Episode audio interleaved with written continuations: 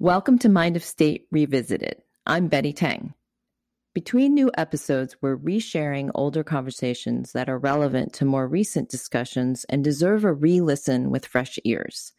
This week, we revisit our episode about loss with Dr. Pauline Boss because last week, in talking to civil rights activist Eric Ward, he mentioned how white nationalism and white supremacy might be driven by fears of loss due to demographics, people fearing they're losing status, they're losing their way of life. And it reminded me about our conversation with Dr. Pauline Boss, a psychologist who talks about ambiguous loss and how we are a nation founded on unresolved grief or loss.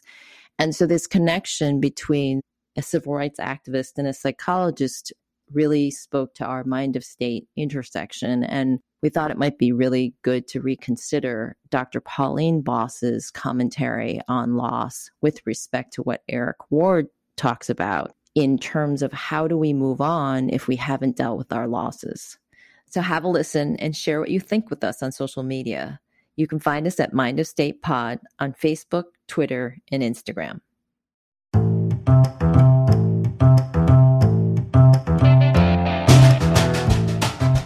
Welcome to Mind of State, a podcast for both political junkies and armchair shrinks. I'm psychoanalyst and trauma therapist Betty Teng. And I'm communication strategist and political hack Jonathan Kopp. Join us as we welcome experts in politics and psychology to consider this the state of our nation through the state of our minds and the mind of our state. Hi, Betty. Hi, Jonathan. So, this week we're going to be talking about ambiguous loss, which I think is a perfect topic for us on Mind of State because it has to do with mind and state. My side of things, mind, this is something that everybody's grappling with in the session rooms, losing ways of life, losing things, but in a very ambiguous way in this pandemic. Well, on the political side, the ambiguous loss is so rich and so perfect for this moment. On the one hand, we have ambiguity right? We're in, we're in election season right now, where it's all black and white. Uh, there there are only extremes, and there's no room anymore for conversation about ambiguous topics in politics, and and loss in the political space. We're dealing with loss of jobs, loss of lives. Loss of the ability to congregate in common spaces where we would talk about ideas. So, ambiguous loss in the political context is rich. I'm excited that we're going to be talking to the person who coined the phrase, Dr. Pauline Boss, who I actually studied in graduate school. Like the the expert is here on Mind of State to talk about we're it. We're going to the source. So with that, it is my pleasure to welcome Dr. Pauline Boss to Mind of State. Dr. Boss is professor emeritus at the University of Minnesota. She's a fellow in the American Psychological Association and the American Association for Marriage and Family. As we just mentioned, Dr. Boss coined the term ambiguous loss in the 1970s and is the foremost expert on the topic. She's captured her work in numerous books, including the widely acclaimed Ambiguous Loss Learning to Live with Unresolved Grief. And she's currently working on a new book about ambiguous loss in the context of the 2020 pandemic. Dr. Boss is joining us by phone from her home in Minnesota. Welcome to Mind of State, Dr. Boss. Thanks for joining us. You're welcome. My pleasure the topic of ambiguous loss is is rich with meaning and rich with significance at this moment. And, and I think it's important for us to start at the beginning, which is how do you define ambiguous loss? Well, it has a simple definition. It's simply an unclear loss that has no verification. There's no death certificate. There's no evidence of a body. There's there's no proof. And so it's an unclear loss, an abstract loss. Uh, there are two different kinds. The first is physical, and that's the first one I studied in the 1970s with families of soldiers missing in action in Vietnam. Um, so they were physically missing, but kept psychologically present because the families didn't know if they were coming back or not. And sometimes they did, and most of the time they did not. Um, and the second kind of ambiguous loss, which I studied in the 90s, was on families where a member had Alzheimer's disease. So they were physically present, but psychologically absent uh, because of the dementia. And so this this kind of uncanny loss, where there's a disconnect between knowing and not knowing, is more common than we think. The one thing about this theory is that people tend to almost immediately plug in their own ambiguous loss. And most of the time, they're absolutely right.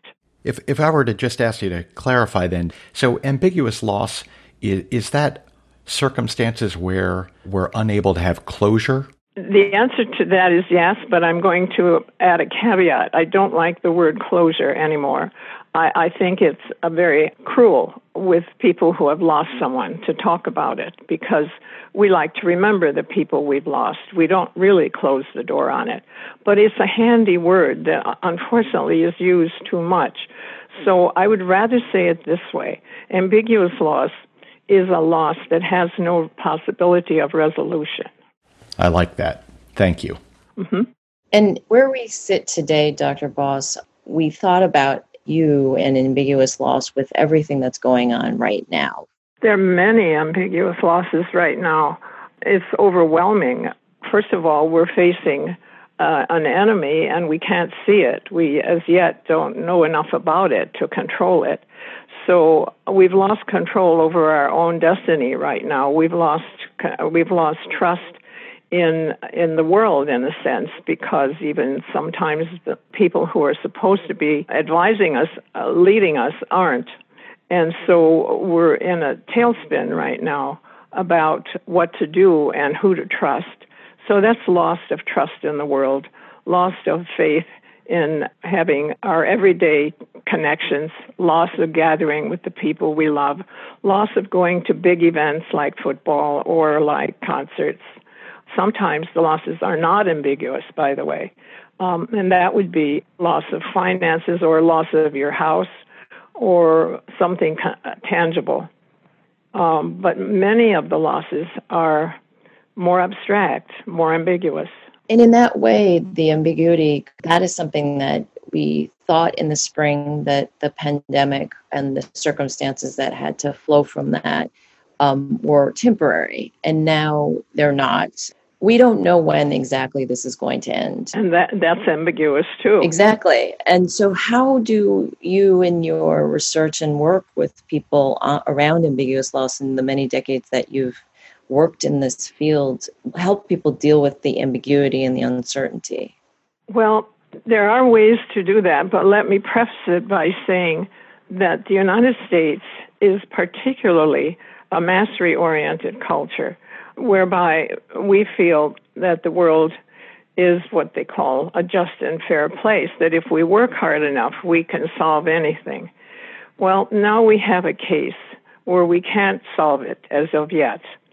And we're very anxious about that. The uncertainty is driving people crazy. Um, so some cultures are less mastery oriented than we are, and they will, how can I say, roll with the waves more easily than we might do. Um, so, because of our culture that wants to solve problems, will put a man on the moon, has put a rover on Mars, et cetera, et cetera, we're very good at that. And I don't want to denigrate that at all. But when you're faced, when we are faced with a problem that has no solution, I think we are particularly inept at dealing with it because of our culture. It's a fascinating conflict, a fascinating tension that you're raising here. I mean, first of all, I, there, there, are things that we can do, right? We might not have a vaccine, but we can wear masks, yes. we can social distance. And I wonder, how do we tend to our daily life while we're grappling with this ambiguity? Well, two things. First, I think you have to find something you can control because being in control of our own destiny is essentially associated with sound mental health. We have to be able to control something. So we can't control our external life right now. So we need to control something. And I, perhaps that's why we heard so many people were baking bread uh, or uh, um, doing meditation or doing physical exercise or writing or something they're uh, cooking together as a family because there's a finality to that. Uh, you know, you work for a couple hours and you have a beautiful outcome, a tasty outcome, or you have a better body for what you've been doing. So we have to find something small that you can control. And of course, um, meditation is is inner control. And since you can't control the outside world right now, you can control your breathing and your your inner self. Do some yoga, for example. And the second thing is that we have to change our way of thinking. This is very, so to speak, un American because I don't think we've been trained to do this. I've learned this primarily from Native Americans in northern Minnesota and from my Asian colleagues. And that is, you can do more both and thinking. You can find the middle ground.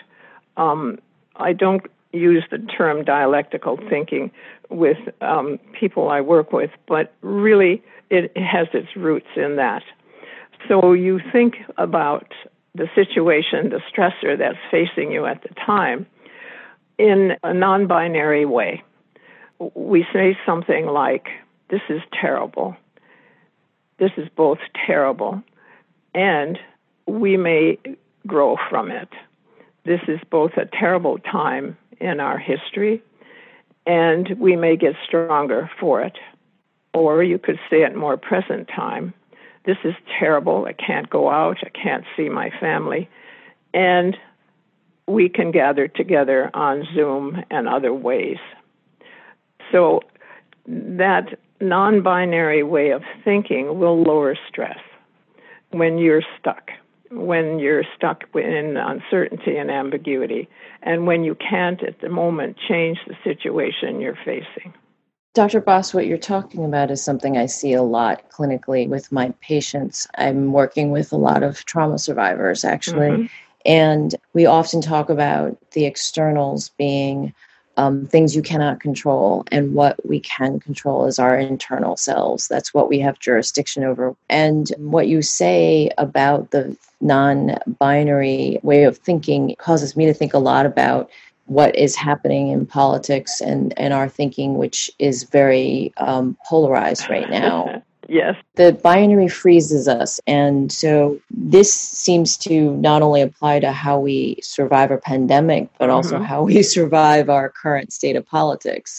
I, I wonder if, you know, lowering of stress might open our minds a little bit, like looking at the silver lining. I, I agree with you, and I think the answer is yes. We have to find the middle ground. Um, if I can talk about ambiguous loss, before I dealt with that, people were saying people are either dead or alive. They can't be both. Uh, people are either here or gone. They can't be both. Well, yeah, they can actually when there's no proof of one thing or the other. Uh, and so, in the mind's eye, they they are both and. And so, when we have the politics of today are uh, some are saying things are either good or bad. You either, and here's the one I like to focus on you either win or you lose. You can't be both. Certainly regarding human relationships, that's a very um, dysfunctional way of thinking. People are absent and present at the same time in our lives all the time. Uh, in, in everyday life as well as more extreme and catastrophic situations people are never 100% present or 100% absent. Um, and so giving it this extreme binary is very dysfunctional in human relationships, but I believe it's also dysfunctional in uh, community and national relationships as well. How do we make sense of the polarized nature of the response to pandemic, where some are uh, embracing a full lockdown, social isolation, uh, advocating masks and shaming people if they don't wear a mask, uh, and yet others are expressing an extreme uh, response in the opposite direction, saying masks are authoritative tyranny that are getting in the way of my ability to live my free life it, it seems like we're not embracing the the yes and that you're suggesting. Uh, no, they aren't. The people who have that absolute rigid feeling about mass are are seeing one thing. They're seeing their liberty, their right to liberty and freedom, which, by the way, I I value that. Um, but when you have an outside predator, as we have now, the virus, which could harm so many people, uh, we need to think not only of ourselves, but how what we do might harm our neighbor or the other person in our household. Uh, so that takes a more mature way of thinking, um, or you could call it something else, uh, a more empathic way of thinking. Uh, that you're not just thinking about my freedom, my way, I'm going to do it my way, others be damned, versus saying, I don't like to do this, I don't even feel good in a mask, I don't like to give up my freedom to, to breathe freely outdoors and to uh, do what I want, but I will pay attention to it because I don't want to harm the, my other family members and my neighbors. Some people haven't got there yet. This is something that is so curious to me, uh, Pauline, because there's something that I feel like when people feel that there's only one way to think about something, that it's cutting something off. This is this is my sort of psychoanalytic. Training. Yeah, it's a zero sum game. Yeah. yeah, it's a zero sum game. That there's no other options, but there's something that that's sort of being avoided that you know and in some senses death is being avoided because i'm gonna live i'm gonna i'm gonna live forever maybe. I don't need a mask. This this virus isn't going to defeat me as some people protested on state capitals earlier in the year. Um, and you've said quote we are a nation founded on unresolved grief. As a result we don't like to talk about death and we don't for sure like to talk about ambiguous loss so that there's something to this mask wearing and the avoidance of it in some people, the avoidance of death itself that might be echoing or nuanced, a, a shadow of this here. And I wonder if if you're seeing that in this. And if you can talk about a little bit how we are a nation founded on unresolved grief. Well, I think you're right. It's really a denial of loss. It's a denial of the possibility of loss. It's the denial of death, uh, which Becker wrote about a long time ago. Yes, I have written that, and I do still believe that we are a nation founded on unresolved grief. Um, I got that idea first from Drew Gilpin Faust, who wrote the book um, about the Republic of Suffering, in which she states that our nation is founded on the suffering of unresolved loss from the Civil War. I agree with her, and I would go further than that and say it's not just the Civil War. It's it's what we did to the Native Americans, when we first came to this land, uprooted them, if not tried to obliterate them. Uh, it's what we have done to slave families who were separated on the selling block, one from another. Um, and then, if I can go further, we're a nation of immigrants who have been separated from family members across the seas and this was before there were communication possibilities and airplanes to go back and forth. So that there is much unresolved loss um, in this nation that is never talked about, except during COVID now. And we could go into why that might have happened during this year of lockdown. Uh, suddenly, it comes to the forefront um, with George Floyd's killing and what happened here in Minneapolis. And it may be because we've been less distracted, having to stay at home all the time, that we suddenly are paying attention. I would confess to myself, I was not aware of the unresolved losses that are coming to the fore right now. Uh, black lives do matter, but it's clear that they haven't mattered. And there's been poverty that we haven't paid attention to. I've been astounded by how many people don't have health care and so on. So we're a nation that doesn't want to pay attention to loss. We like winners. We like to pay attention to winners. Even our TV shows are uh, often about the upper middle class. Downton Abbey, you know, how we love to see all those jewels and things. That's not how people live in this country now. And unfortunately, too many are living in poverty and without just the basic needs. And certainly, a Black Lives Matter is something that finally, I think, has been noticed as something that has to change. I'm so glad that you mentioned the result or the impact of um, our unresolved relationship to slavery and, and what Drew Faust talked about with the Civil War, um, the unresolved traumas, mm-hmm.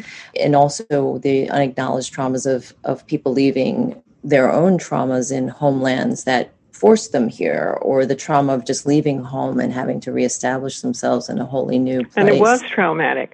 Did you know that the Irish girls who left to come and be maids in um, in New York and other cities, they were given funerals before they left. Wow. And they were at their own funeral. Wow. and they were told not to come back because it was too painful to say goodbye again. So, ambiguous loss is often a traumatic loss. The trauma surrounds it.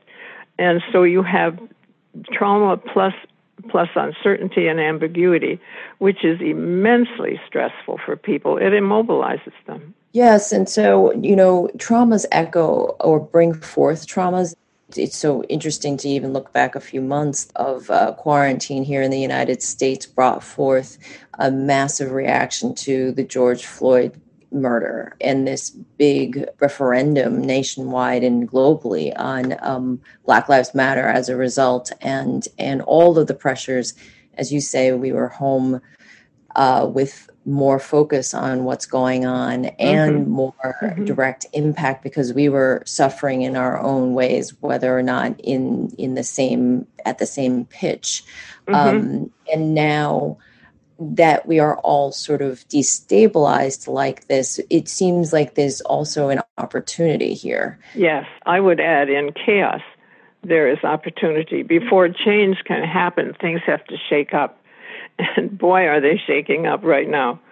Um, and I don't, I'm an optimist. I don't see that as terrible, although it's terrible if people are dying and, and being killed. That, that's tragic. But having things unstable for a while means that change is afoot, change is coming, and hopefully it's change for the better. So, change brings to my mind the notion of the election. Uh, November, we're going to have the 2020 presidential election, arguably the most important election uh, mm-hmm. in our in our lifetimes. And oftentimes, we like to think of elections as it, it, there's there's a binary choice here, right? It's either change or more of the same. Um, clearly, we're in such a tumultuous moment, but how do the political leaders grapple with ambiguous loss in a world where politics is about the binary, it's about the black and white, it's about the zero sum game? I don't know that it is. Certainly, uh, with our accountants and our, our bank, we want the binary. There are many places we want the binary. Um, in politics, they always say you know, you're either blue or red or you're this or that. But in the end, compromise is the only thing that makes the government work. They have to find the middle ground. Uh, and what we see now is they have not. And that brings about a stalemate, uh, immobilization. So it seems to me that, yes, when we go into the voting booth, we check one box or another. That's true, that's binary. But when people legislate, when people govern, when people lead, when we parent our children, when we run a household, uh, things are never black and well, rarely. Let me let me edit that. Things are rarely black and white. Uh, we have to make decisions that are in the gray area, and sometimes you see the the good and the bad in the same occasion. Right. So politics is the is the the art of the compromise, right? But in the but in the bumper sticker mm-hmm. and the mm-hmm. slogan, it's either uh, you know Black Lives Matter or Blue Lives Matter. Mm-hmm. Um, mm-hmm. So the our political discourse it drives us to a binary, even if ultimately uh, good and smart and deft politicians have to have to get us to compromise. I, I, I guess I wonder how politicians, how elected officials, as individuals process ambiguous loss, and how does it translate to their ability or inability to lead with clarity? You know, the first person I voted for was Eisenhower, and I grew up as a child during the Roosevelt era. Um, and, you know, with Mr. Roosevelt, Um, if you read about his life, he had one way of thinking, but his wife, who was not a quiet woman, had another way of thinking. And you get the idea that the binary was uh, softened because of that kind of interaction. Now, bringing it up to today, or any time in more modern history, I like to look at uh, politicians to see their humanity. Is it there? Mm-hmm. Um, can they shed a tear? Can they show empathy? Have they had personal experiences that have knocked them around a bit? And have they survived? How have they survived? Have they gotten harder or have they gotten uh, more open to differences? And I don't want to name names, but we can see the differences in the politicians today about how they live their own lives. And I find that an extraordinary valuable piece of information for how they will lead. Um, and if they have had tragedies and it hardened them, then they will be more um, binary thinkers, more black and white, more absolute. This is I win lose. Uh, if if they have had tragedy, a trauma, and somehow have found resilience out of it, then they'll be really good leaders because they've been they've been through it. They know what suffering is. And so when they see it, they won't just turn turn their head away from it. A lot of our people are suffering, and our leaders have got to start seeing that. I think they will. I think they do. Um, in my observation, I think that the compassion and the empathy that that we're hearing from some elected officials uh, and some would-be elected officials um, is getting a response from the American public that indicates that there's a need, that there's a yearning uh, for that sort of compassion, that that that empathy. Absolutely, a hunger for it, a hunger for it, and and it must be because absolutely governing is is not just managing budgets and rebuilding roads and things like that it's it's making life better for people. It's a human task uh, for humanity to improve it, and and so you have to have that part. In terms of the losses that we may or may not see our politicians expressing in the situation that all of us face be it the global pandemic, the economic crisis, or the referendum on racial injustice. There seems to be, even before March in the United States, this question about change and the Make America Great Again. And there is this commentary underneath that that seems to say we are different now. We want to go back to the way we were before or the greatness we had before. And I just want to see if you have any thoughts on that in terms of this denial of loss. How, how do you see that as being um, addressed in Make America Great Again? For one thing, I love America. My father was an immigrant, and he flew the American flag every day of his life in front of the house. He came from Switzerland um, in the 1920s and never was able to go back oh, wow. because of the depression. So he was an immigrant by default, but such a patriot. Uh, and he taught us that as well. But but I feel that America is a democracy, and a democracy never reaches 100% perfection. It's a work in progress, and so um, we need to be careful about saying things like um, "Make America Great Again." I think it was both always great and always imperfect. Again, both and. But we need to change. Uh, and in fact, I believe we're in a paradigm shift right now, which is very chaotic and and painful and traumatic, and it's it's being um, exacerbated by COVID, by the pandemic, and all the other things that have surfaced during this pandemic. The um, Black Lives Matter issue, the poverty issue, the lack of health care issue, the economic crisis, the systemic racism that has caused many inequities in our system. So suddenly we're in chaos, in a mess. But that, again, I think I said earlier, is what happens in a paradigm shift. And you can't be thinking in binaries that this is good or bad. It's, it's bad because there are some deaths, there is some suffering. Children are not getting enough food. It is good because it may bring about change, and change was needed. But first, we have to understand why we have this denial of death and loss before I think any good change will happen. And this is a country that's had its head in the sand about loss, about trauma, about unresolved losses. Um, and we need to face them and do some reconciliation about them. We need to um, acknowledge those those losses from long, long ago. It sounds like what you're saying is that look, we've got a, a multi generational grappling with ambiguous loss, and, and that we were founded, in fact, uh, in That's grief. Right. So unresolved grief. Unresolved grief. Do you think that ambiguous loss is sort of baked into the American DNA? It was written in the founding documents that we are in pursuit of a more perfect union, right? We we recognize that we are never fully resolved. That's uh, right. And so is it is it baked into our DNA and if so, seeking to exert control over our lives, how do we how do we wrestle with something that is part of our DNA?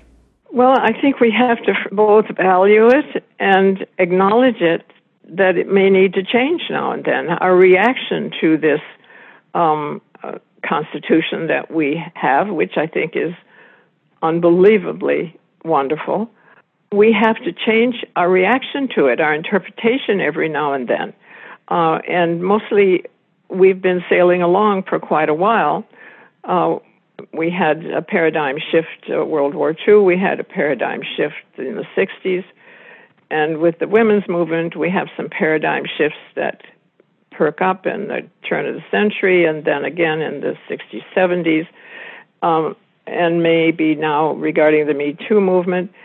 So we have to be more acknowledging of the need for change on all these different fronts um, and come together as a community, as a nation, instead of always seeing what it is for me.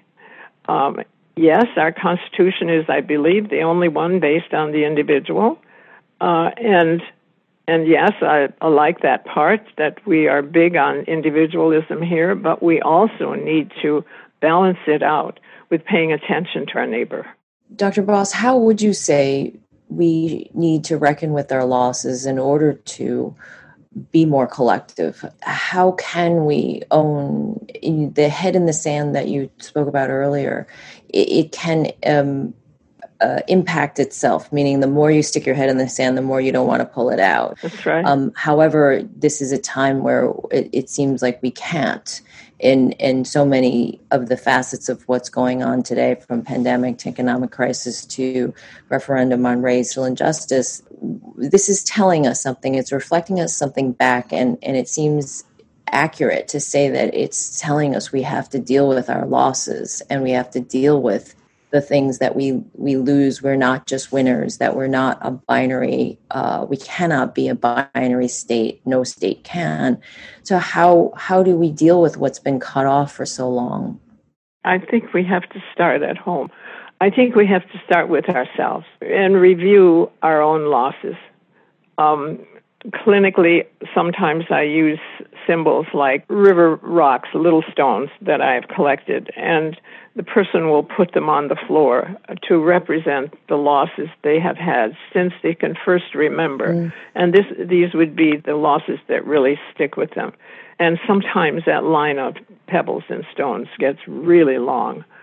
We have to acknowledge the losses we have had since childhood that have shaped us and many of those are unresolved.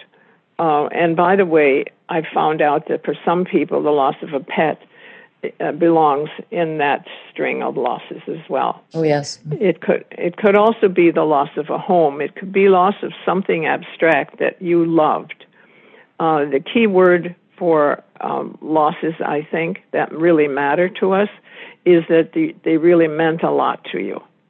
So everybody should do that. They should face their own losses and then talk about them with their their intimates, their either their family or friends, whomever is important to them, share them with someone else. Don't keep them to yourself or a therapist. And and try to resolve your own losses so that they don't impinge on your feeling about the larger community.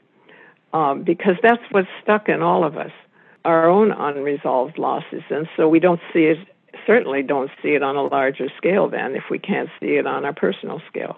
Do you, do you think that, that our political leaders are capable of leading us on that exploration, on leading us through that reckoning and that reconciliation with loss? Well, that may be above my my expertise to to answer that.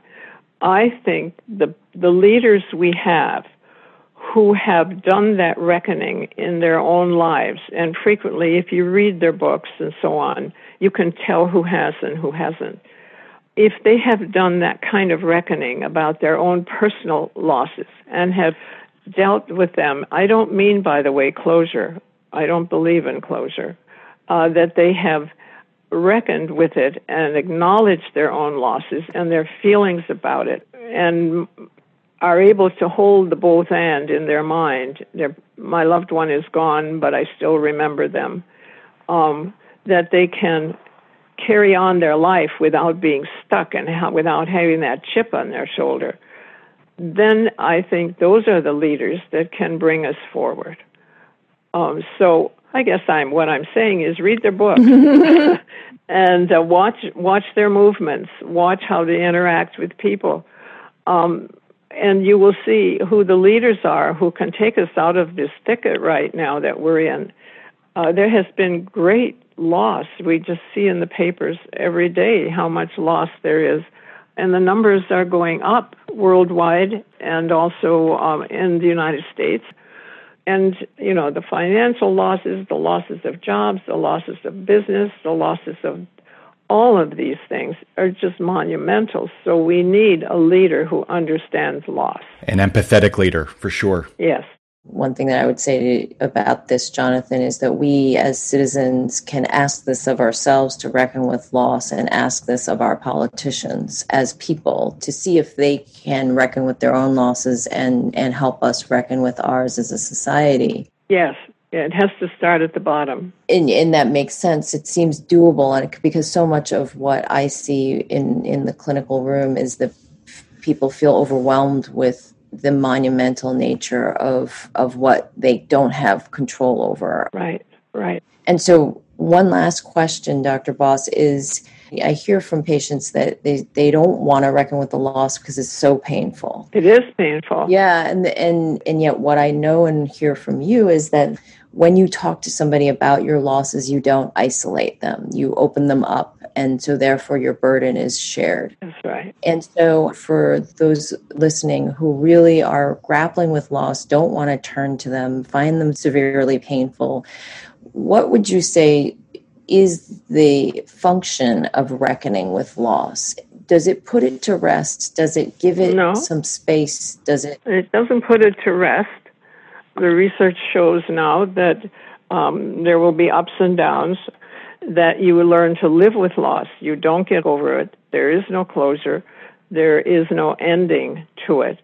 So, what you're hoping to do, if I can use um, a less therapeutic word, you're learning to manage the pain of loss over time. And that now and then it'll still rear its painful suffering uh, let's say there's an anniversary or there's if you lost a child a time when they would have graduated or and their class is all together and they're not there. Um, those kinds of things bring back pain again and that is normal grief. Mm. so the other thing the public does not know is what's normal and what's abnormal. We cannot pathologize sadness and grief. Um, there's a big difference between sadness and depression and not all grief is depression. Mm-hmm. Uh, the minority of people who are grieving are depressed in a clinical sense. The majority of people are sad. Mm-hmm. And the intervention, the treatment for sadness is human connection. So you need to tell your story to someone else. It could be a friend, a family member, or a therapist, or you could write it. Uh, you need to tell your story to someone else, your story of loss. Painful it, that it is, it is more painful to not tell your story. And human connection in this time of COVID with social distance is all the more challenging. But as we have shown here, whether it's over Zoom or phone or uh, or with masks at a social distance, we can still connect and we can still have conversations and we can still share. Dr. Boss, thank you so much for joining us. It's been a pleasure. We've learned a lot, and I hope our listeners have too. Thank you. It was my pleasure too.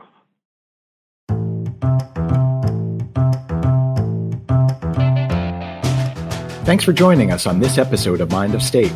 And thanks again to our guest, Dr. Pauline Boss, whose forthcoming book will likely be titled Ambiguous Loss and the 2020 Pandemic. You can find out more about her work at www.ambiguousloss.com. If you like this episode, please subscribe and review us on Apple Podcasts or wherever you get your podcasts. You can find out what we're up to by following Mind of State on Facebook, Twitter, and Instagram at Mind of State Pod. Our website is mindofstate.com. Mind of State is produced by Alita Cooper and Jenny Woodward. Special thanks to our co founder, Thomas Singer. Our theme song is composed by Joel Goodman, courtesy of Oeuvre. I'm Jonathan Kopp. And I'm Betty Teng. Join us next time on Mind of State.